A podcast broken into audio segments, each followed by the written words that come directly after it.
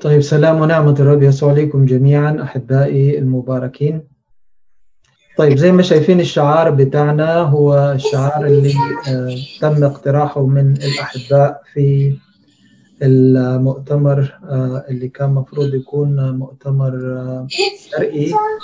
يعني نكون مع بعض لكن بالنسبة للظروف اللي بيمر بها العالم كله فهو يعني أونلاين بركة كبيرة بنشكر ربنا. إنه بيدينا فرصة من خلال التكنولوجيا الحديثة نحن نقدر نتواصل مع بعض. حلو إنه يكون الموضوع بتاعنا في المؤتمر فيه نوع من الحث على أمر الروحي قومي استنيري. فخلينا نرجع للكتاب المقدس وأنا بعتذر إنه يمكن تكون الخدمة طويلة شوية. آه والناس اللي حضروا معنا خدمات خلال أربع سنين قبل كده بيعرفوا إنه الخدمة أحيانا بتكون طويلة لكن اعتبروها آه فيها جانب روحي وفيها جانب دراسي برضو آه في الكتاب المقدس. خلينا نشوف الوحي المقدس آه الآية دي وردت فين. زي ما شايفينها قدامنا كده الآية في إشعياء 60 وهناخد مؤقتا من واحد إلى ثلاثة. نقرأ كده مع بعض قوم استنيري لأنه قد جاء نورك ومجد الرب أشرق عليك. لأنه ها الظلمة ها هي الظلمة تغطي الأرض والظلام الدامس الأمم. أما عليك فيشرق الرب ومجده عليك يرى. فتسير الأمم في نورك والملوك في ضياء إشراقك. بنصلي إن الرب يدينا نعمة ويدينا خدمة يرشدنا بروح القدوس علشان نوصل حتى ولو لبعض المعاني الروحية العميقة اللي بيقصدها الوحي المقدس في الآيات دي. بداية أنا أحب أقول لكم إنه الآيات دي في ناس بتاخدها على عدة أبعاد. الناس بتاخدها وترحل الكلام ده على بعدين على فترة قادمة لسه ما جتش عندنا فيما يسمى بين قوسين الملك الألفي. وبيخلوا الآيات دي محبوسة في أورشليم لبعدين. وفي ناس بتفسر الآيات دي على الكنيسة بس. هي فقط وكأنه هذه الآيات مكتوبة للكنيسة. متخطين كمان المعنى التاريخي بتاعها. لا في معنى تاريخي تاريخي حرفي زمني اتقالت في وقته. وبعدين نشوف البعد النبوي بتاعها كان إيه. علشان كده هنقسم الخدمة بتاعتنا النهاردة لثلاث مراحل زي ما شايفينها قدامنا. تفسير الكتابي والبعد النبوي للكلام ده والتطبيق العملي في حياتنا. دي ثلاث مراحل بنعمة الرب إحنا هناخدهم مع بعضينا. تفسير الكتابي اللي أنا بقصد بيه هنا يعني ناخد الآيات في الكتاب المقدس في ضوء النص التاريخي بتاعها. الآيات التاريخية كان بيقول إيه؟ المقصود منها إيه؟ فده اللي هناخده في البداية. التفسير الكتابي قدامنا كده على طول زي ما انت شايف الكتاب المقدس. طيب يبقى نرجع للآيات مرة تانية علشان نشوف الكتاب المقدس كان بيقصد إيه وإيه هو التفسير الكتابي للموضوع ده. ده النص بتاعنا الآيات قوم استنيري لأنه قد جاء نورك إلى آخره. الآيات اللي إحنا قريناها مع بعض من شوية السؤال الأول اللي أنا عايز أحطه في الخريطة بتاعتنا من هي؟ وبكلم مين؟ مين اللي بيقول لها قوم استنيري؟ بصوا أحبائي المباركين علشان نفهم آية في الكتاب لازم نرتبط بسياق الآية قبلها كان إيه؟ بعدها كان إيه؟ ما بناخدش الآية كده نقتلعها ونحاول نفهمها لوحدها مش هيحصل إنها تدينا المعنى الصحيح بتاعها. لكن لما نشوف الآية في ضوءها الكتاب السياق بتاعها وسياقها التاريخي وسياقها الثقافي يعني حتى السياق الثقافي له دور كبير جدا. يعني الرب يسوع لما قال لليهود أبي يعمل حتى الآن وأنا أيضا أعمل. السياق الثقافي الديني معناه بيأله نفسه. ليه؟ لأنه جعل نفسه معادلا لله. وهم قالوا له كده. أبي يعمل وأنا أعمل. وهنا بتكلم عن عمل القدرة الإلهية. فإذا من هي؟ ناخد برضو الموضوع بتاعنا كده واحدة واحدة علشان نعرف مين المقصود بقوم استنيري لو رجعنا للآيات بتاعتنا الآيات بتاعتنا بتبدأ بأشياء 60 واحد زي ما شايفين الجزء اللي تحت. بس آخر آيتين في إشعياء 59 بيورينا مين المقصودة هنا. فهو لما بيقول قومي بيقول لصهيون. زي ما أنتم شايفين كده السهم قدامكم رايح على مين؟ على صهيون. ويأتي الفادي إلى صهيون وإلى التائبين عن المعصية في يعقوب يقول الرب. يعني ده بيتكلم مش عن فادي الفادي بالألف واللام. شخص بذاته باسمه بكنيته هو معروف الفادي. هو جاي لكل الناس العالم كله لكن اللي حيستفيد من مجيئه التائبين الراجعين. فمهم جدا إننا نعرف إن الآيات واضحة إن هنا بيتكلم عن عن صهيون. صهيون التاريخية في الوقت ده بديها وعد وهي عايشة هذه الظروف من الخطية والبعد عن الله وهذه الظروف الصعبة والسبي اللي جاي إحنا في أشعياء ده كان بيحذرهم عن السبي. وبلا شك الآيات دي بتتكلم عن الفادي في مجيئه الأول وتحقيقه للفداء والخلاص وإيمان الشعوب والأمم بفدائه وبخلاصه. يبقى هنا المقصود زي طالما إحنا شفنا دلوقتي في التفسير النبوي مين هي عرفنا صهيون. يبقى في سؤال طب مين هي صهيون؟ في الكتاب المقدس. مين هي صهيون؟ خلينا ناخد عدة آيات كده مع بعض نقراهم كده بس علشان نعرف مين المقصودة صهيون. مزمور 87 5 و6 بيقول كده ولصهيون يقال هذا الإنسان وهذا الإنسان ولد فيها. يعني فلان اتولد فيها وفلان اتولد فيها وفلان اتولد فيها كل الأمم اتولدت فيها. وهو العلي يثبتها مش علشان لها امتيازات أرضية لا دي الامتيازات سماوية.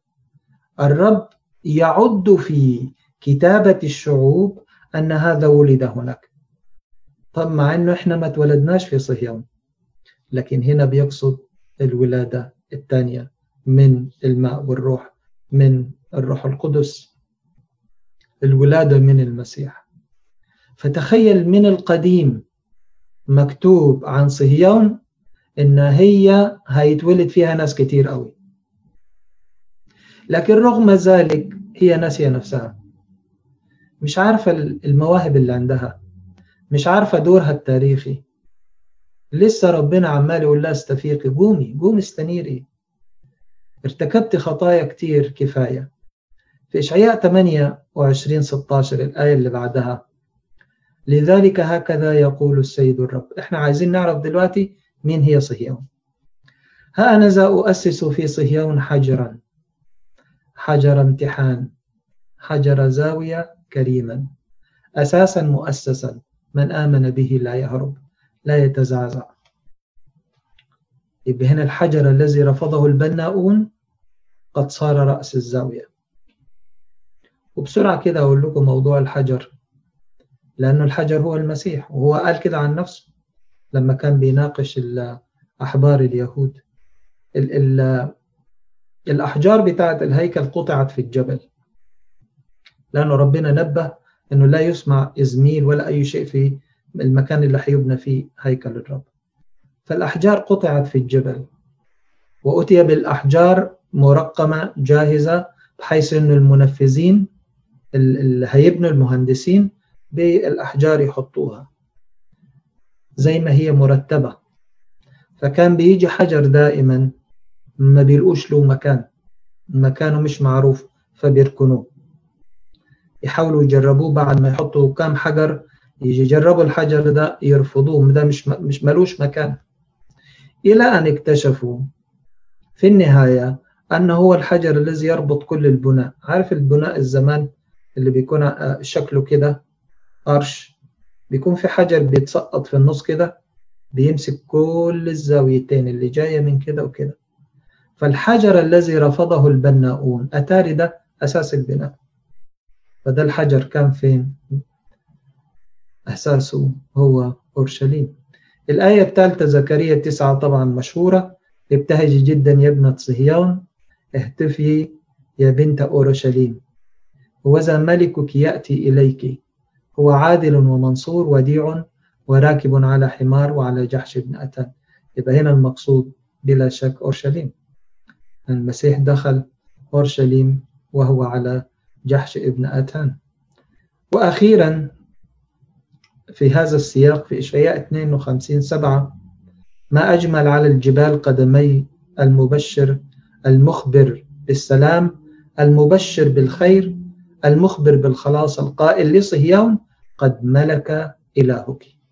يبقى الآيات دي مجتمعة اتحطت آه، في الخدمة هنا بس علشان نعرف السياق التاريخي. لما بيقول لها قوم استنيري بيتكلم مع صهيون.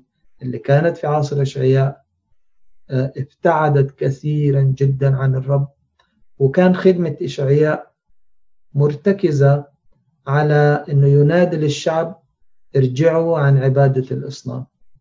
خلوا بالكم السبي قادم آه، ضربات الرب حتكون شديدة.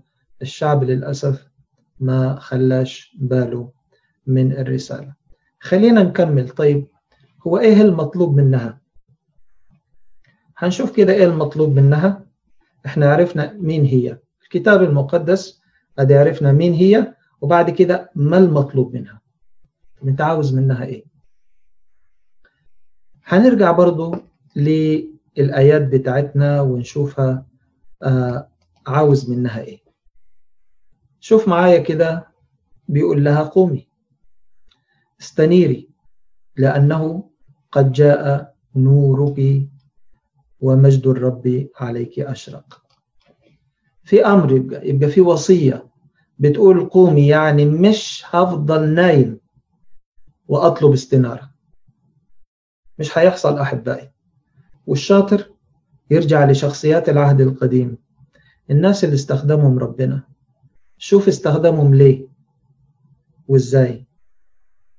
يعني مثلا لو رجعت لجدعون مثلا مش هتلاقيه كان مش مهتم بالقضية و... و... وعايش حياته. لا كان كان عنده غيرة على شعبه فالرب استخدمه. بتعجبني صورة قديمة شفتها وأنا عمري ست سنوات وكنت بشوفها يعني لحد ما كبرت يمكن 16 17 سنة. إمتى بشر الملاك السيدة العذراء؟ الصورة كانت وهي واقفة بتصلي وحصلت البشارة. صورة مش بس مجرد لوحة فيها فكرة فيها فكرة كتابية. إنه قوم استنيري اعمل دورك. يعني في أمر مختص بربنا بعت النور. وفي أمر مختص بي أنا أنا أقبل هذا النور زي ما هنشوف بعدين علشان تحصل الاستنارة. لكن لو ظل النور حواليا وأنا مش مستفيد منه ولا عايز أقبله. هيظل النور موجود وأنا غير مستنير. آه في في آه شغف جهاد الإنسان أنه يكون دائما قريب من ربنا الإنسان المسيحي طبعا. آه والصراع اللي هو بين الجهاد والنعمة. حقيقة القديس أغسطينوس لخص الموضوع الضخم الكبير ده في سطرين. ركز في السطرين دول. قال كده بولس لم يجاهد ليأخذ النعمة. بولس لم يجاهد ليأخذ النعمة وأخذ النعمة مجانا. السطر الثاني لكنه أخذ النعمة ليجاهد. لخص كل الصراع والفلسفات اللي بتتكلم في الموضوع ده. بولس لم يجاهد ليأخذ النعمة ولكنه أخذ النعمة ليجاهد. خلاص هو أخذ النعمة. بس ده مش معناه إنه النفس مش هتحارب. وما فيش صراعات في الداخل. وما فيش النفس اللي بتحاول تضيعنا بعيد عن آه، النعمة اللي إحنا أخذناها. النفس سيئة جدا. هنشوف بعد شوية كيف حتستنير خلينا نرجع للجدول بتاعنا. يبقى إحنا أخذنا مين هي؟ وين المطلوب منها انها تقوم؟ وفي السياق التاريخي ده في بركات. بيقول لها قومي ليه تقوم بقى؟ ده انت ما تعرفيش أنا محضر لك إيه. قومي عشان تستنيري علشان ده في مجد عظيم جاي جاي ليكي جاي عليكي. خلينا نشوف برضو الآيات نفسها. في نفس الأصحاح بتقول إيه؟ نروح كده بيقول لها ارفعي عينيك حواليك وانظري. قد اجتمعوا كلهم كلهم جاءوا إليك. يأتي بنوك من بعيد وتحمل بناتك على الأيدي. يعني اجتمعوا كلهم مش للحرب. ده زمان اجتمعوا للحرب. لكن في أيام حتيجي دول جاءوا إليك مجتمعين يأتي بنوك من بعيد وتحمل بناتك على الأيدي يعني نوع من الترف ونوع من التدليل ونوع من العناية الفائقة آه، آه، بأولادك. ده طبعا ليه؟ بسبب الفادي اللي اتكلمنا عنه في الأول في الآيات الأولى الفادي جيلك الذي أتى لابنة صهيون. فالعالم كله من حولها سيخدمها خصيصا لأجل الفادي مش لأجل عيونها لا لأجل بعلها لأجل رجلها لأجل الفادي. أصبح لها أبناء من كل العالم.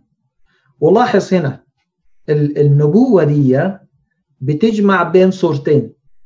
الصورة اللي هتحصل بعد شوية السبي والعودة من السبي. والصورة المستقبلية أنه الكل يأتي إلى أورشليم يتمسكوا بيها يقولوا إحنا عارفين أنه الرب فيكم. شوف لما يقول لها قوم استنيري عشان ده عندك دور ضخم كبير جدا. مش هتعرفي تشتغلي إلا لو خدت مني أنا القوة والاستنارة.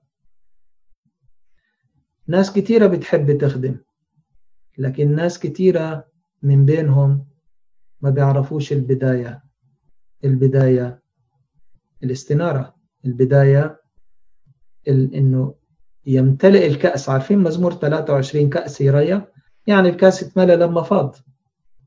فلما يقترب الإنسان من النور فيستنير يبقى كاسه ريا فهنا بيقول لها عندك عندك رسالة كبيرة رسالة عظيمة جدا.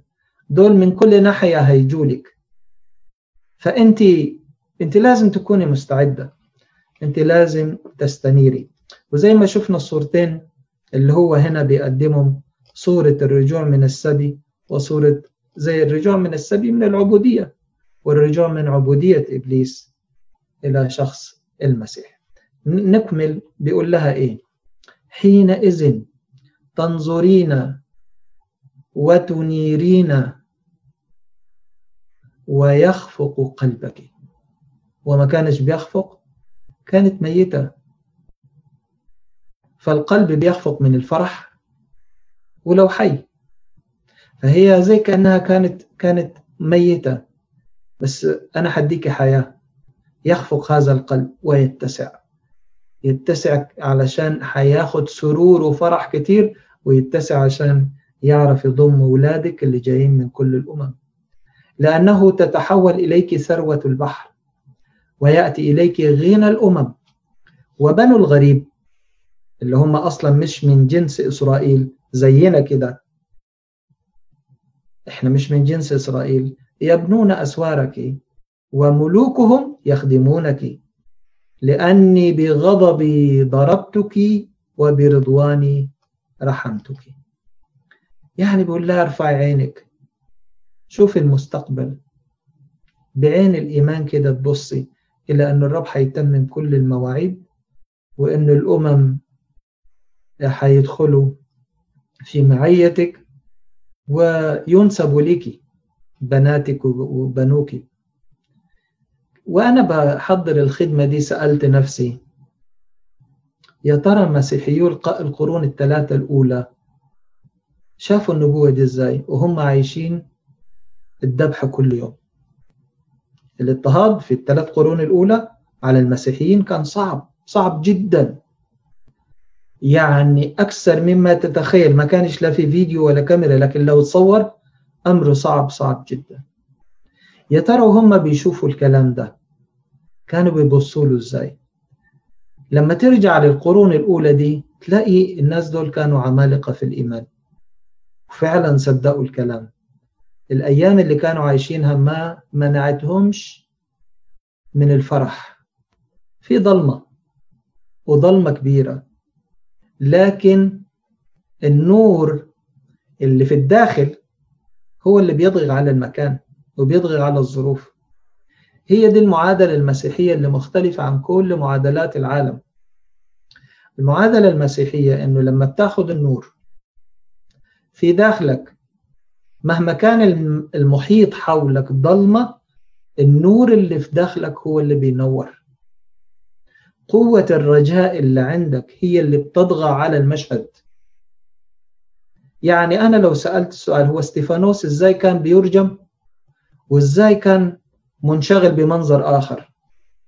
بيرجموه وهو شايف السماء مفتوحة والمسيح جالس عن يمين العظمة ويقول له يا رب لا تقم لهم هذه الخطية إزاي إيه القوة دي؟ إيه الجبروت ده؟ لأنه الاستنارة الداخلية المنظر الضلمة اللي برا دي ما تعكرهوش ولا تقدر ولا تقدر تحجب النور.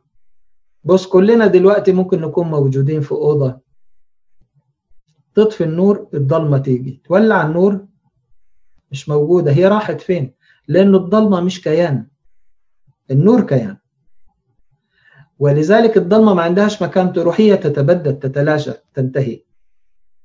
ده المفهوم بتاع الضلمة في الكتاب المقدس وفي الواقع. فهنا بيقول لها قومي استنيري بصي للمستقبل. عندك عمل ده مش هتعرفي تكمليه إلا لما تستنيري وتاخدي مجد إلهك عليكي. الكلام ده مش كان زمانه بس يا أحبائي.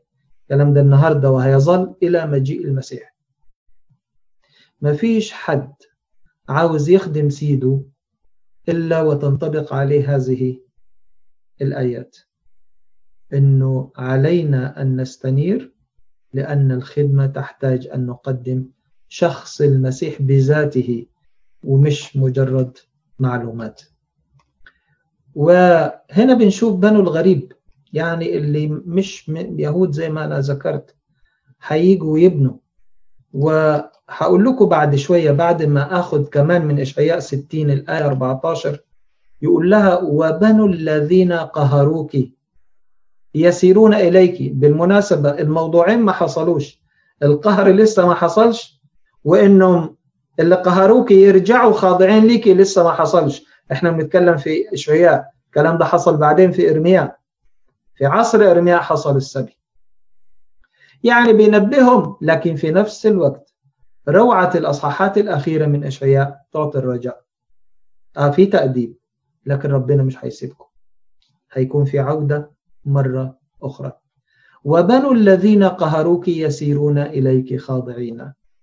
وكل الذين أهانوك يسجدون لدى باطن قدميك ويدعونك مدينة الرب.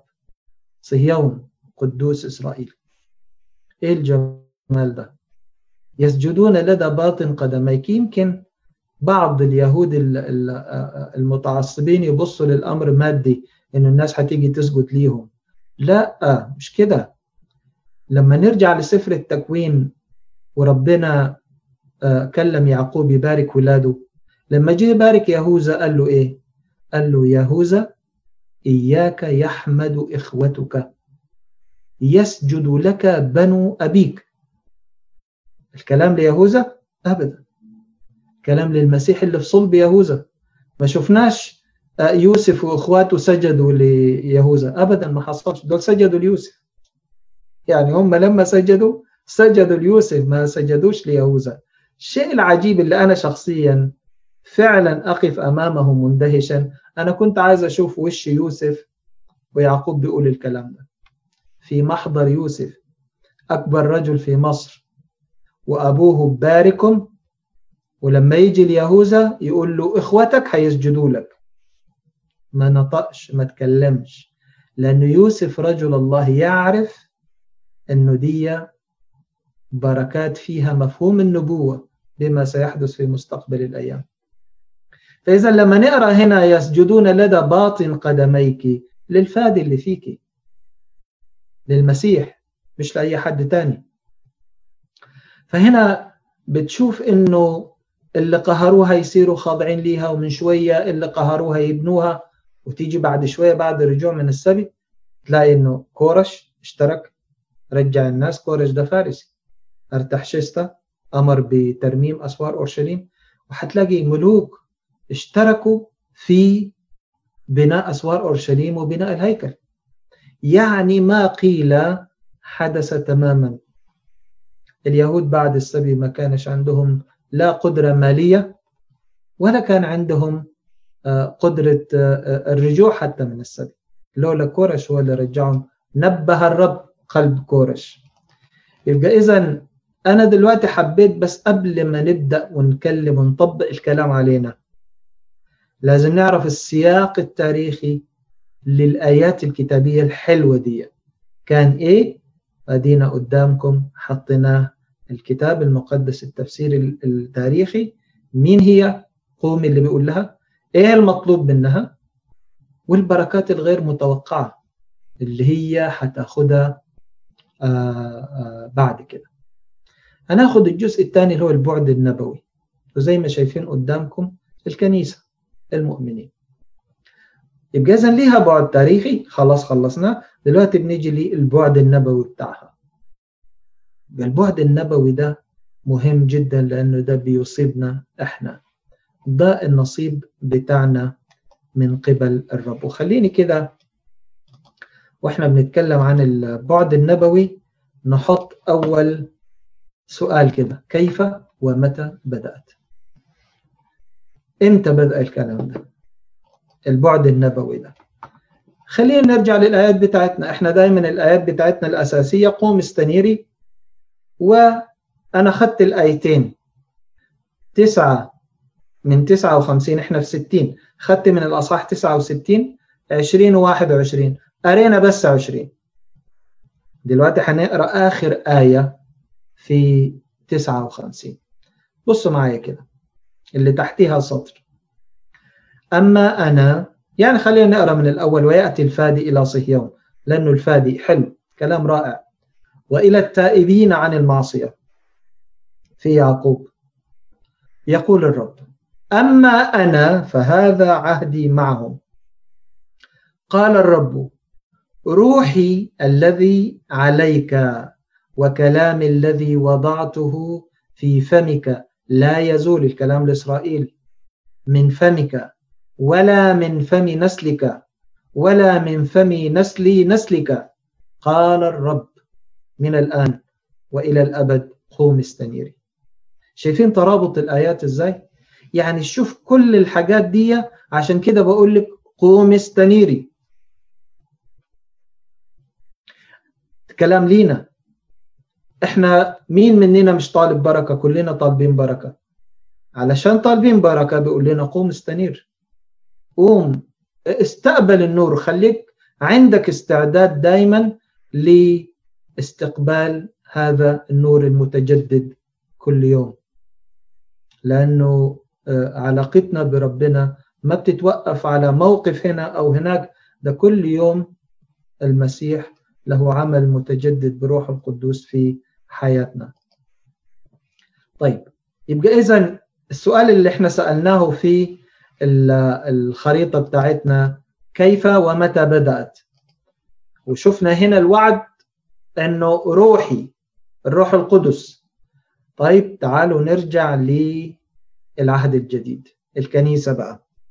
أول حاجة تلاحظ قبل حلول الروح القدس في يوحنا 20 22 الرب يسوع منحهم عربون قبول الروح القدس. ولما قال هذا نفخ في وجوههم يعني وقال لهم اقبلوا الروح القدس. تهيأوا قوموا عشان في استنارة جايكم مع إنه ما حلش الروح القدس. لكن هي دي تماما تعادل قومي استنيري. قومي تهيئي استيقظي خليكي مستعدة. فهنا قال لهم الرب يسوع اقبلوا الروح القدس. وأنا أكد لكم أن التلاميذ ما كانوش مستوعبين كل الكلام ده. لكن ثقتهم في المسيح آه خلتهم بيصدقوا أشياء كثيرة لأنه عاشوا أشياء كثيرة قدامه. لما آه مع لما هتروح معايا لسفر أعمال الرسل هتلاقي بعد القيامة الرب يسوع بينبههم تنبيه مهم جدا. بيقول لهم إيه؟ وفيما هو مجتمع معهم أوصاهم أن لا يبرحوا من صهيون اللي بنتكلم عنها من أورشليم. أصل ده المكان اللي هيحل فيه الروح القدس. بل ينتظروا موعد الآب الذي سمعتموه مني. يعني يا صهيون اللي أنا بقول لك وعد الروح القدس واللي إحنا قريناه دلوقتي في إشعياء 59 أهو. بيتحقق بيقول لهم ما تطلعوش بره أورشليم. أصلا في أورشليم هيحل عليكم الروح القدس. الاستنارة قوم استنيري تهيئي. الترابط في الكتاب المقدس آية تزكي الأخرى بشكل بديع جدا. لا يبرحوا من أورشليم حتى بل ينتظروا موعد الآب الذي سمعتموه مني. لأن يوحنا عمد بالماء وأما أنتم فستتعمدون بالروح القدس. ليس بعد هذه الأيام بكثير. بعدين بيقول لهم ستنالون قوة متى حل الروح القدس عليكم وتكونون لي شهودا في أورشليم وفي كل اليهودية والسامرة وإلى أقصى الأرض.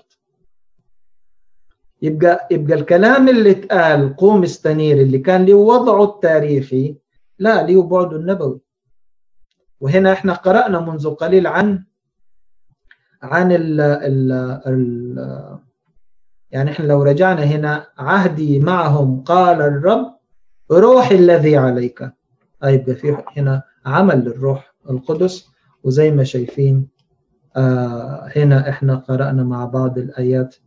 نفخ الرب في وجوههم وكلمهم إن هم لا يبرحوا أورشليم بل بينتظروا موعد الروح القدس. طب كيف استمرت؟ وأنا لسه من شوية كنت بقول الثلاث قرون الأولى وما تزعلوش مني. وأنا عارف الوضع صعب. يا ريتنا لو استمرينا على الضغوط والإضطهادات اللي كانت في الثلاث قرون الأولى. لأنه لما شبعنا وارتحنا و دخلت مشاكل كثيرة للأسف. وزي ما أنتم شايفين الكنيسة وصل حالها إيه وشكلها إيه. كل يوم بنسمع تعاليم غريبه وتعاليم في منتهى البعد عن الكتاب المقدس. طب هي استمرت إزاي؟ ده السؤال اللي بنحطه. استمرت إزاي الكنيسة رغم ال... رغم طبعا وعد المسيح أبواب الجحيم لن تقوى عليها. نشكر الرب أنه لما غرس الغرس بتاعه حط الحماية الأبدية على هذا الغرس. المتقون الرب يحميهم دائما فنرجع لأعمال الرسل عشان نشوف كيف استمرت.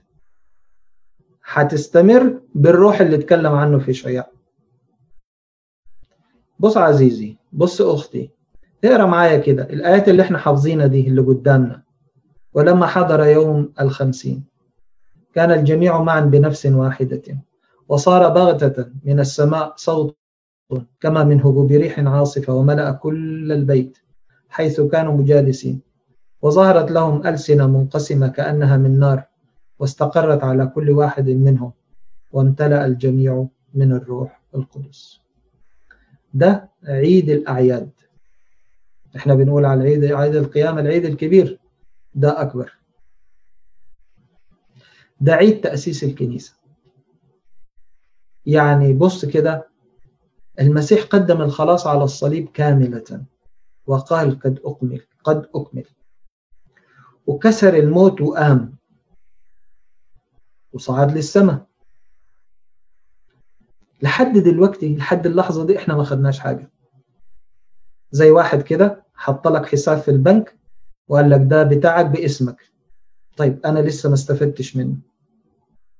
راح كاتب لك شيك ومديهولك ده حلول الروح القدس. اصرف منه بقى. حلول الروح القدس هو تأسيس الكنيسة. مش إحنا بنقول إنه المسيح رأس الكنيسة أصبح رأس الكنيسة إزاي؟ بالروح القدس في اليوم ده. قبل كده ما كانش. لسه لكن كيف أصبح المسيح رأسا للكنيسة؟ بحلول الروح القدس. أصبح أصبحنا نقول إحنا جسد واحد والمسيح هو الرأس. لأنه بالروح القدس إحنا اشتركنا في الخلاص اللي قدمه وأصبحنا بنتمتع بالخلاص وأصبح الروح القدس ساكن فينا. ألستم تعلمون أنكم هيكل الله وروح الله ساكن فيكم. أصبحنا كلنا اسمنا هيكل واحد. فالعيد المنسي أنا بسميه كده العيد المنسي هو عيد حلول الروح القدس. أنا مش غلطان. صح؟ يعني العيد العيد الميلاد تلاقي الناس بتهتم يكون في ملابس جديدة عيد القيامة نفس الشيء عيد حلول الروح القدس يا دوب يمكن نروح الكنيسة مع إنه ده الأساس ده هو عيد تأسيس الكنيسة الشاهد ال الروح القدس اللي كان بيتكلم عنه في زمنه التاريخي ده دلوقتي التحقيق النبوي بتاعه هنا. وكانت الرسالة يا أورشليم عشان تستنيري وتستقبلي عريسك الروح القدس يحل فيك يا أورشليم. وده اللي حصل. حلول الروح القدس كان في أورشليم. وأنت تولدين روحيا من جديد وتنيرين الآخرين من خلالك. للأسف إسرائيل كأمة لم تقبل. ولكن الكنيسة الأولى البذرة الأولى كانت كلهم يهود. في أعمال الرسل ستة يقول لك جمهور من الكهنة آمنوا. جمهور يعني عدد ضخم. أحب أقول لكم معلومة لحد سنة 110 120 ميلادية كان كل الأساقفة يهود كلهم بدون استثناء. كل أساقفة الكنيسة في العالم كانوا يهود. فإذا البناء الكنيسة الأساسي طلع من الناس دول. هم الأساس هم البذرة هم النواة. وبعد كده بشروا في العالم كله.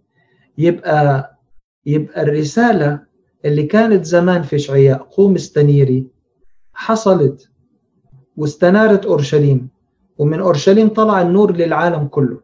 وأنا وإنت وإنتي النهاردة بنتمتع بنور المسيح من النبوة دي قوم استنيري. لأنه حصل ده وحل الروح القدس في أورشليم واستقبلت الروح القدس في شخص التلاميذ وخرجوا وبشروا العالم كله. طيب بعد ما عرفنا مين هي وبعد ما عرفنا كيف بدأت وكيف استمرت خلينا نشوف بين النور والاستنارة. خلينا نشوف كيف تستنير وفي نفس الوقت بين النور والاستنارة إيه الفرق؟ هل هل هل استنيري هل النور طالما موجود معناه أنا استنرت. وده هندخل للنقطة الثالثة وهي التطبيق العملي بيخصني أنا بقى المسيحي أنا. شفنا البعد التاريخي. شفنا البعد النبوي.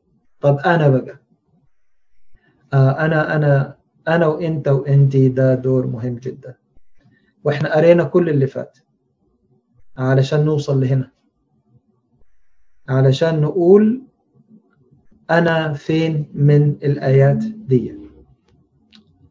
فأول حاجة هناخدها آه بين النور والاستنارة. وانتوا في تحضيراتكم كنتوا بتسألوا عن سفر التكوين واحد من واحد لثلاثة وكانت الأرض خربة وخالية وعلى وجه الغمر ظلمة وروح الله يرف على وجه المياه. وسط الخراب وسط الأرض الخالية وقال الله ليكن نور فكان نور.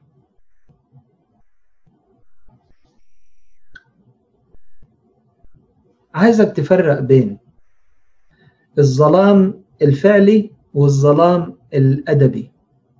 الظلام الأدبي ده اللي موجود في البشر. ضلمة موجودة في قلوب الناس. تختلف عن الضلمة دي. الضلمة دي أول ما جه النور كان نور. الضلمة اللي عند الناس اللي في الناس للأسف الأمر مختلف. بص كده معايا المقابل. فيه في المسيح كانت الحياة والحياة كانت نور الناس والنور يضيء في الظلمة. هنا كان نور بس هنا الظلمة لم تدركه. دي الظلمة الأدبية. النور موجود بس ما فيش استنارة. وده لازم نفرق كتير قوي أحبائي المباركين إنه قد يكون هناك نور ولكن يكون في جهل عدم معرفة عمى روحي وأعمى يقود أعمى. كلاهما يسقطان في حفرة. فإذا وجود النور لا يعني أنه في استنارة في أكثر من المسيح. وعايز تخلي بالك قبل ما أقول في أكثر من المسيح. يعني في الحتة الأولى اللي قدامك سفر التكوين قال الله ليكن نور. بس في الجزئية الثانية هو النور اللي جه. شوف الفرق. ضخم ضخم ضخم في الأول نور مادي. قال الله ليكن نور مخلوق. بس النور الثاني مولود. ده الله ذاته. الله الكلمة العجيب إنه النور الأولاني المخلوق نور. الله لما جاي يفتقد الأرض ناس كثيره ما عرفتوش الظلمة لم تدركه. ما عرفتوش. قلوب القاسية. فاكرين المثل بتاع الدرهم المفقود؟ المثل ده غالي على قلبي جدا. الدرهم المفقود كان ضايع في البيت مش برا البيت. وصاحبة البيت جابت نور وقعدت تدور على الدرهم المفقود. يبقى يبقى هي احتاجت إن هي لأنه سراج الجسد هو العين. عينها مش هتنور إلا لما تاخد نور. عشان تشوف لازم تستقبل نور. فإحنا لما بنستقبل النور بنشوف. مش بس عشان النور نور في مكان لا عشان إحنا استقبلنا النور جوانا. فبينا بنشوف. دورت على الدرهم المفقود وطلعته وفرحت بيه وكان كان آه وكأنه نجاة وحياة جديدة لهذا الدرهم المفقود اللي في المثل ده بيشير لبعض المؤمنين التائهين.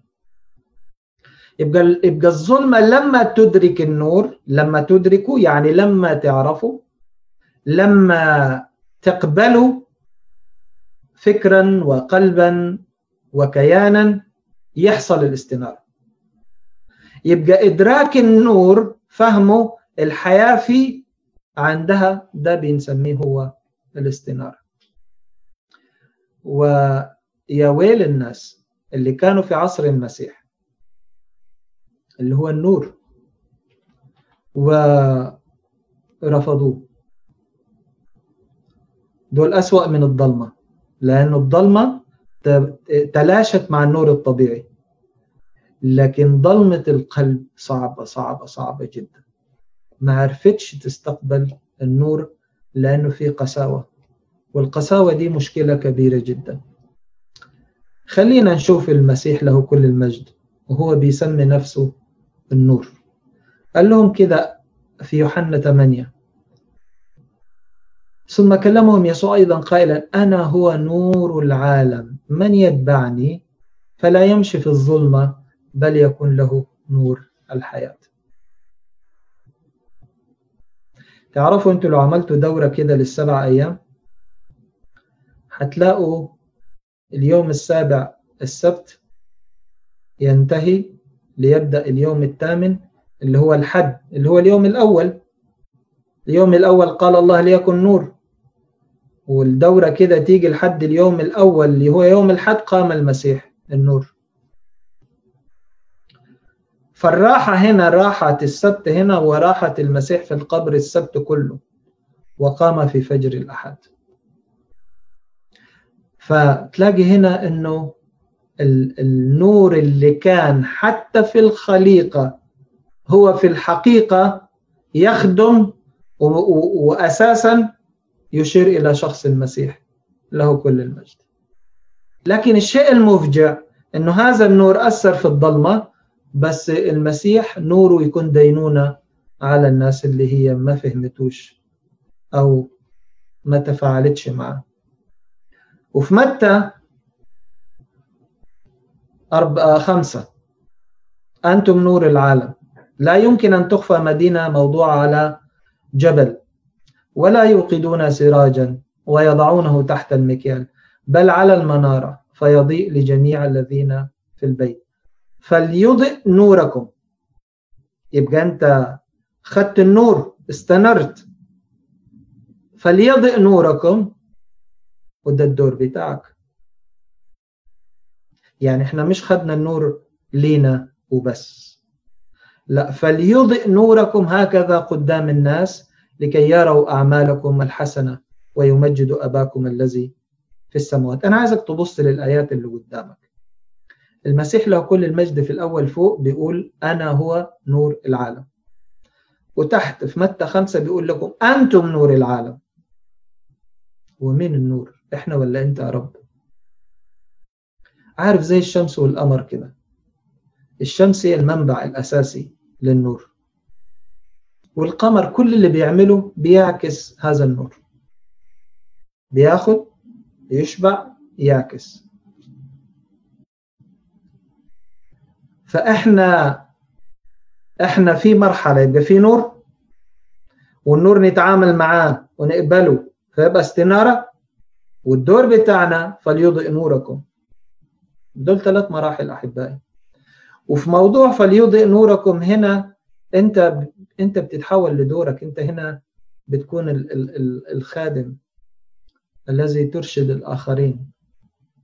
يعني مش بس حتستنير لا أنت كمان حتكون نور للآخرين. إزاي؟ إنه أنا هنور من خلالك. أوعى حد يفتكر ان إحنا بننور. ده في المجد بعدين. إحنا ننور بنور المسيح لأن في محضر الله. ونكون نكون نجوم متلألئة في السماء في محضر الله. مش النجوم دي طبعا. لكن دلوقتي هنا إحنا نعكس نور المسيح اللي عايش جوانا. يروا أعمالكم الصالحة. في فيمجد أباكم الذي في السماوات. يبقى المراحل الثلاثة دي واضحة أحبائي. النور وجود النور لا يعني استنارة. نقبل النور يكون في استنارة. دورنا بعد الاستنارة إننا ننور للآخرين. ومن خلال المسيح اللي فينا. النور هو اللي بيسطع من خلالنا مش إحنا عندنا نور ذاتي. لا حاشا. المسيح هو صاحب هذا النور. النور ينور حياتك نور المسيح العجيب. مش كده؟ الآية الترنيمة لسه كنا بنقولها من شوية. النور ينور حياتك. أي نور؟ نور المسيح العجيب. أنا عايزك في الحتة دي ترجع معايا للآيات اللي إحنا كنا بنقراها من شوية. عشان تشوف إزاي الوحي المقدس يقصد تماما الفكرة إنها تستنير عشان تنير. عمره الكتاب المقدس ما كان سلبي. إن أنا أستنير وخلاص ما حصلش. تخلص أنت والذين يسمعونك. هتلاقي كده. بص معايا لو رجعنا للآيات. إحنا وصلنا لحد هنا.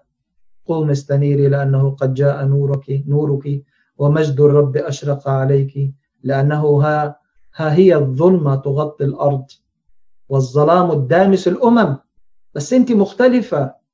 أما عليك فيشرق الرب ومجده عليك يرى. بص بقى السطر اللي بعد كده بيقول لها إيه؟ فتسير الأمم في نورك والملوك في ضياء إشراقك. ما أجمل هذا الكلام. صراحة كلام في منتهى الجمال ومنتهى الروعة. يعني أنا كل اللي ده الوحي المقدس كأنه ربنا بيقول لنا كل اللي أنا بقول لك عليه علشان تشتغلي معايا. تعرفوا أحبائي كان ممكن ربنا يعمل مايك زي المايكات بتاعتنا ويحطه في السماء ويكلمنا من المايك بتاعه. كلنا كنا هنسمع. بسيط الأمر بسيط. يقول اللي عايز يقوله والميكروفون يشتغل وكل البشرية تسمع. لكن حب يخدم الإنسان بالإنسان. ده حتى الخلاص اشترك فيه الإنسان لأنه حل في طبيعتنا البشرية. المسيح له كل المجد هو الله الظاهر في الطبيعة البشرية. فالإنسان فالله خدم الإنسان بالإنسان. ما خلناش برا الدايرة ما قالناش أنتوا ما تعرفوش ما تنفعوش وحشين أنتوا عمل شيء معجز وأخذ طبيعة بلا خطية وجاء عالمنا دخل الإطار بتاعنا مستخدمنا إحنا. وما زال الرب يستخدم. وتذكروا الآية اللي بتقول عينا الرب تجولان في كل الأرض ليتشدد مع الذين قلوبهم كاملة نحوه فاذا الآيات المترتبة كده يقول لها قومي عشان تستنيري عشان تنوري للآخرين. هتلاقي ده الترتيب الموجود. ما قالهاش أبدا قومي عشان تاخدي نور وتقعدي أنت كده. لا في خدمة في رسالة فتسير الأمم في نورك. خلينا إحنا وبنتكلم كده عشان نطبق الكلام علينا.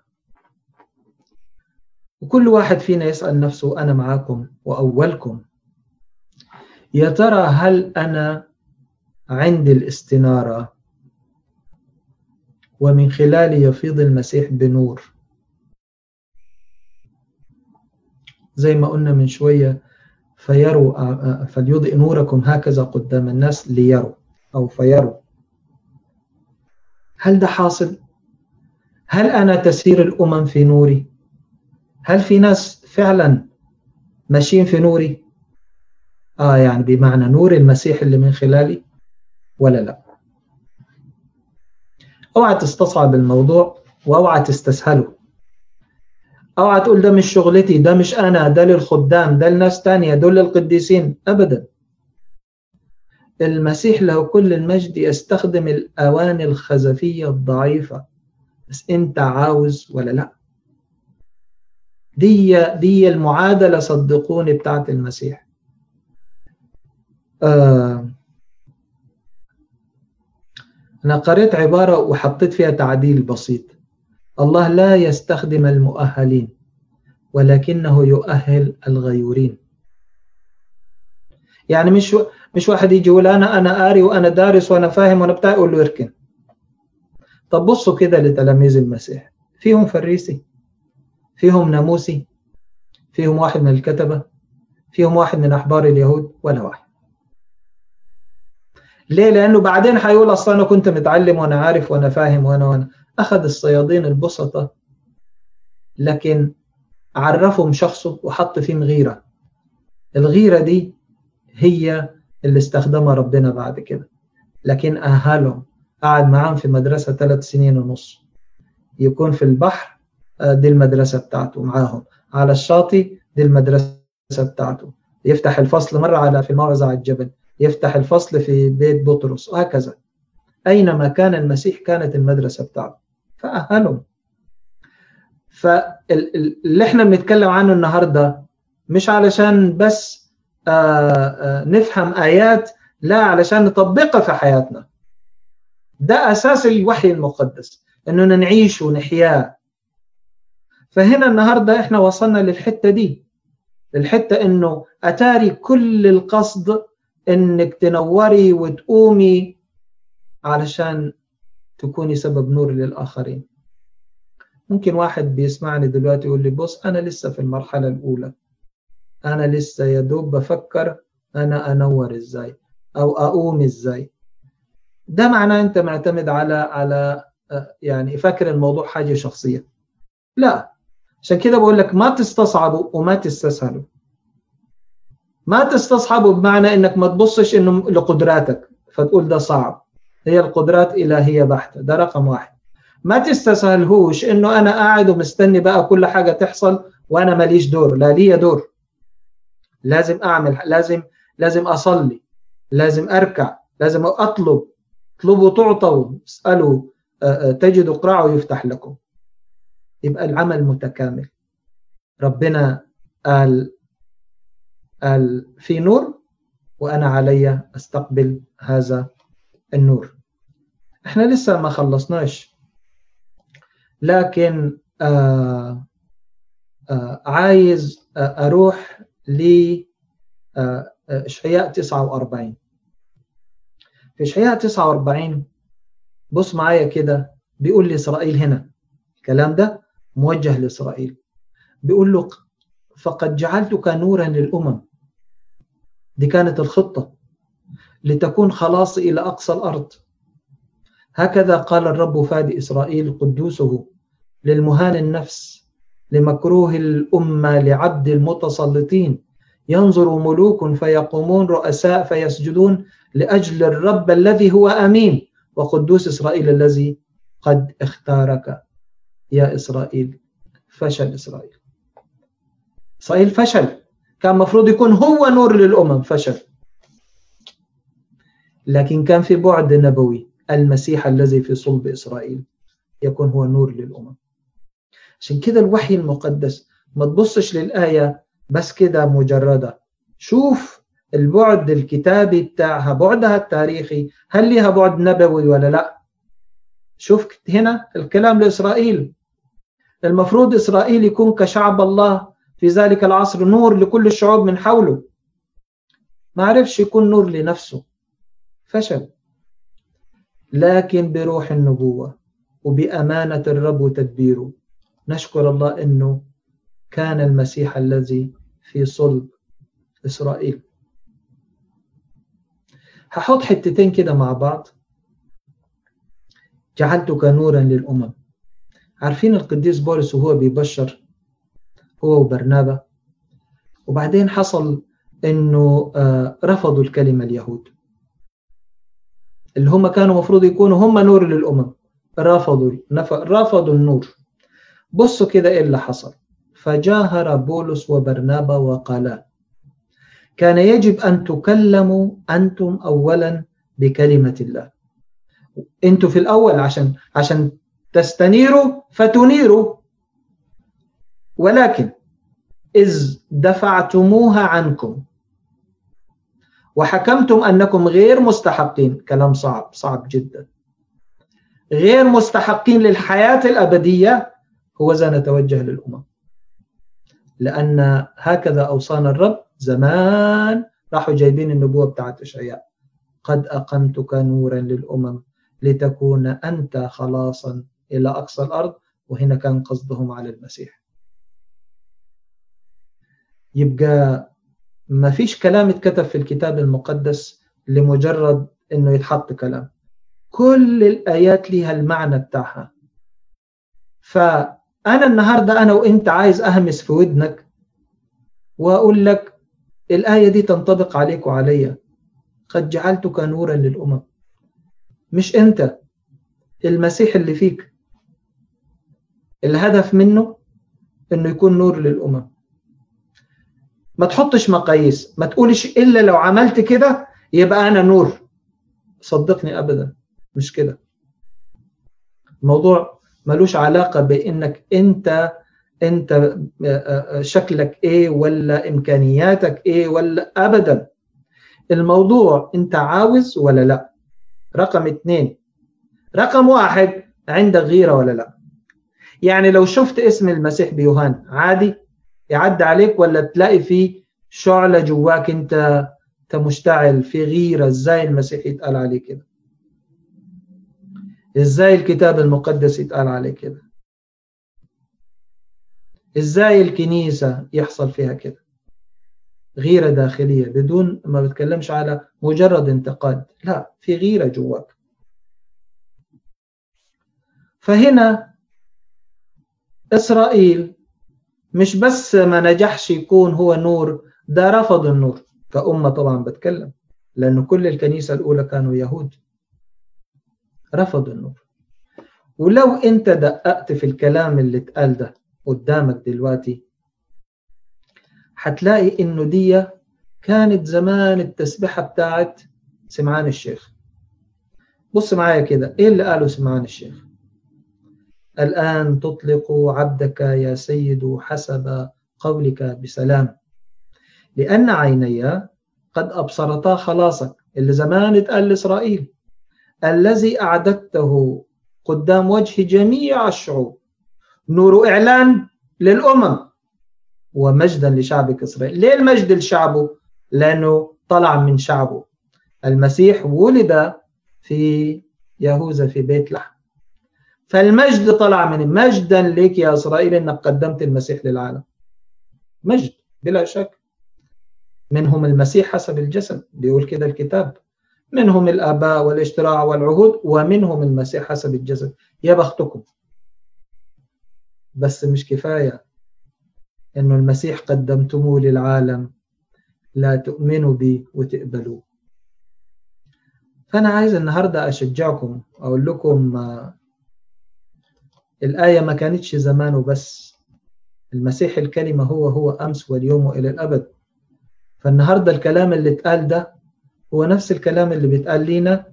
أنا جعلتك نور للأمم. للأمم آه للأمم. ما أنت أصلا ما تعرفش. أنت هتجيب مين؟ هيكلم مين؟ يعني مثلا أديكم مثل من الكتاب المقدس. بطرس الرسول وقف يوم الخمسين جاب 3000 نفس وبعدها بفترة جاب 2000 نفس. ومين اللي جاب بطرس؟ أندراوس أخوه. لو الكلام ده في يوحنا الإصحاح الأول. هو اللي جاب بطرس للمسيح. فأنت ما كانش يعرف إنه بطرس هيعمل كده. فأنت ممكن تجيب واحد. لكن الواحد اللي أنت جبته ده هيطلع يكلم أمم.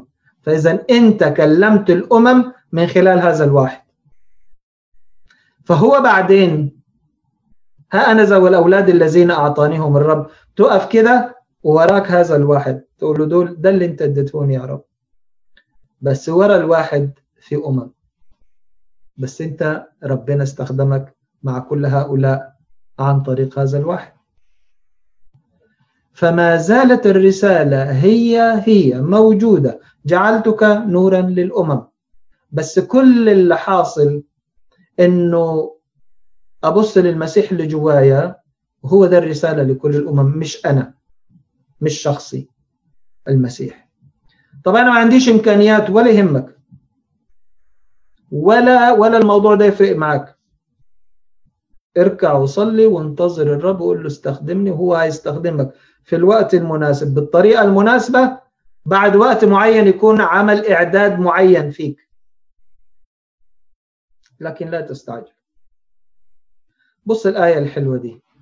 عشان نعرف الفرق بين النور والاستنارة. بص كده بيقول لك إيه؟ نظروا إليه. حصل إيه؟ استناروا. ووجوههم لم تخجل. ما وقعوش ما سقطوش. ده معنى الخجل هنا. يبقى لما نظروا إليه استناروا خدوا النور. طب ما هو موجود وهم كانوا موجودين بس ما جايبينش خبر مش مهتمين. لكن أول ما نظروا إليه استناروا. وهو كريم. أول ما نظروا إليه أداهم عطاهم. أصل هو بيحب يدي. ما أجمله ما أجوده. هو يجود بخير للآخرين. يبقى عفوا الفرق بين النور والاستنارة النور أوجده السيد الاستنارة النور ده بتاع اليوم الأول أوجده السيد. أما النور بتاعنا هو بذاته جاء هو النور. علي أن أقبل هذا النور وهو في المسيح يخدم من خلال الآخرين. خليني أروح معك لآخر حتة. حبيت أختم بيها. وهي خدمة المعمدان ودي أنا بعتبرها يعني حتة فيصل لكل خادم إنه يفهمها صح. يعني يفهم البعد بتاعها هيرتاح. وهيريح. بص تعالى معايا نقرأ في إشعياء 40 بيقول طيبوا قلب أورشليم ونادوها بأن جهادها قد كمل أن اسمها أن اسمها قد عفي عنه. أشكرك يا رب. أنها قد قبلت من يد الرب ضعفين عن كل الخطايا. تأديبات. بس بعد كده يقول لنا إيه؟ فجأة صوت صارخ في البرية. أعدوا طريق الرب. قوموا في القفر سبيلا لإلهنا. كل وطأ يرتفع. الحتة العالية كده في الشارع لما تحب تخليه مستوي كل وطأ بترفعه. وكل جبل وحتة عالية بينخفض. عشان إيه؟ يصير المعوج كمان مستقيما. والعراقيب سهلا. ده كان خدمة يوحنا. فيعلن مجد الرب ويراه كل بشر جميعا لأن فم الرب تكلم. طيب أنا هنا عايز أقول إيه في الحتة دي؟ عارفين ليه خدمة المعمدان صعبة؟ وصعبة جدا؟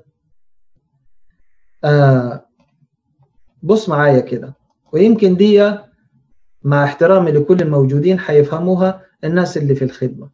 هيعرفوا كويس أنا بقصد إيه. تعرفوا في ناس طلعوا بعد المسيح قعدوا يقولوا أنا المسيح. لحد النهاردة في ناس في العالم عايشين. أنا بعرف على الأقل اثنين واحد في البرازيل وواحد في روسيا. مدعين إنه أنا المسيح.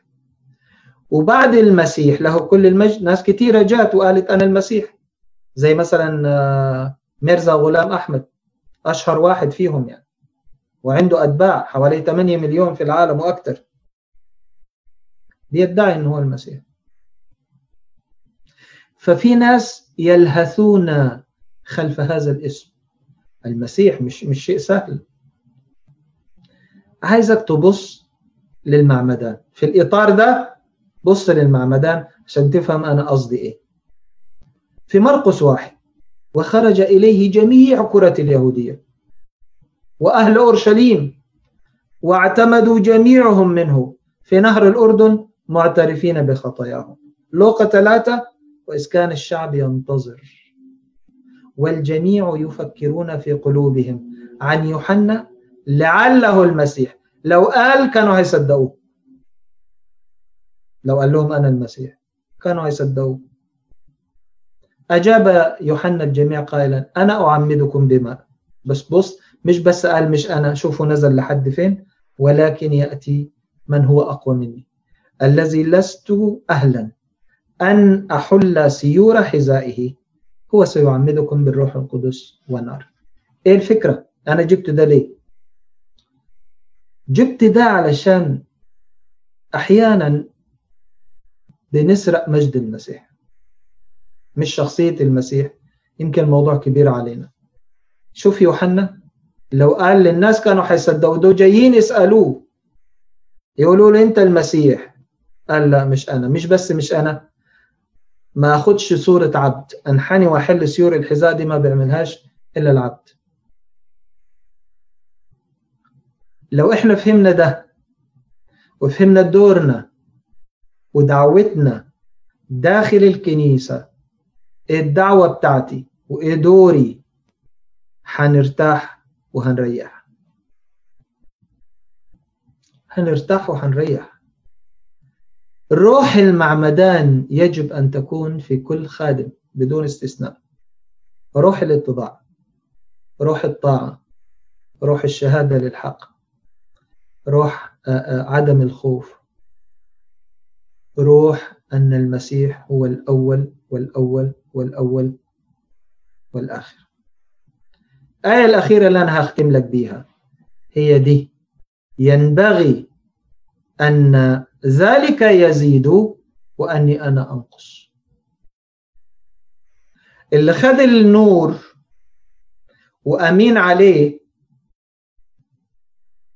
هيدي مجال للنور ده أنه ينطلق من خلاله للآخرين لأنه هو عنده سيده أهم من أي شيء.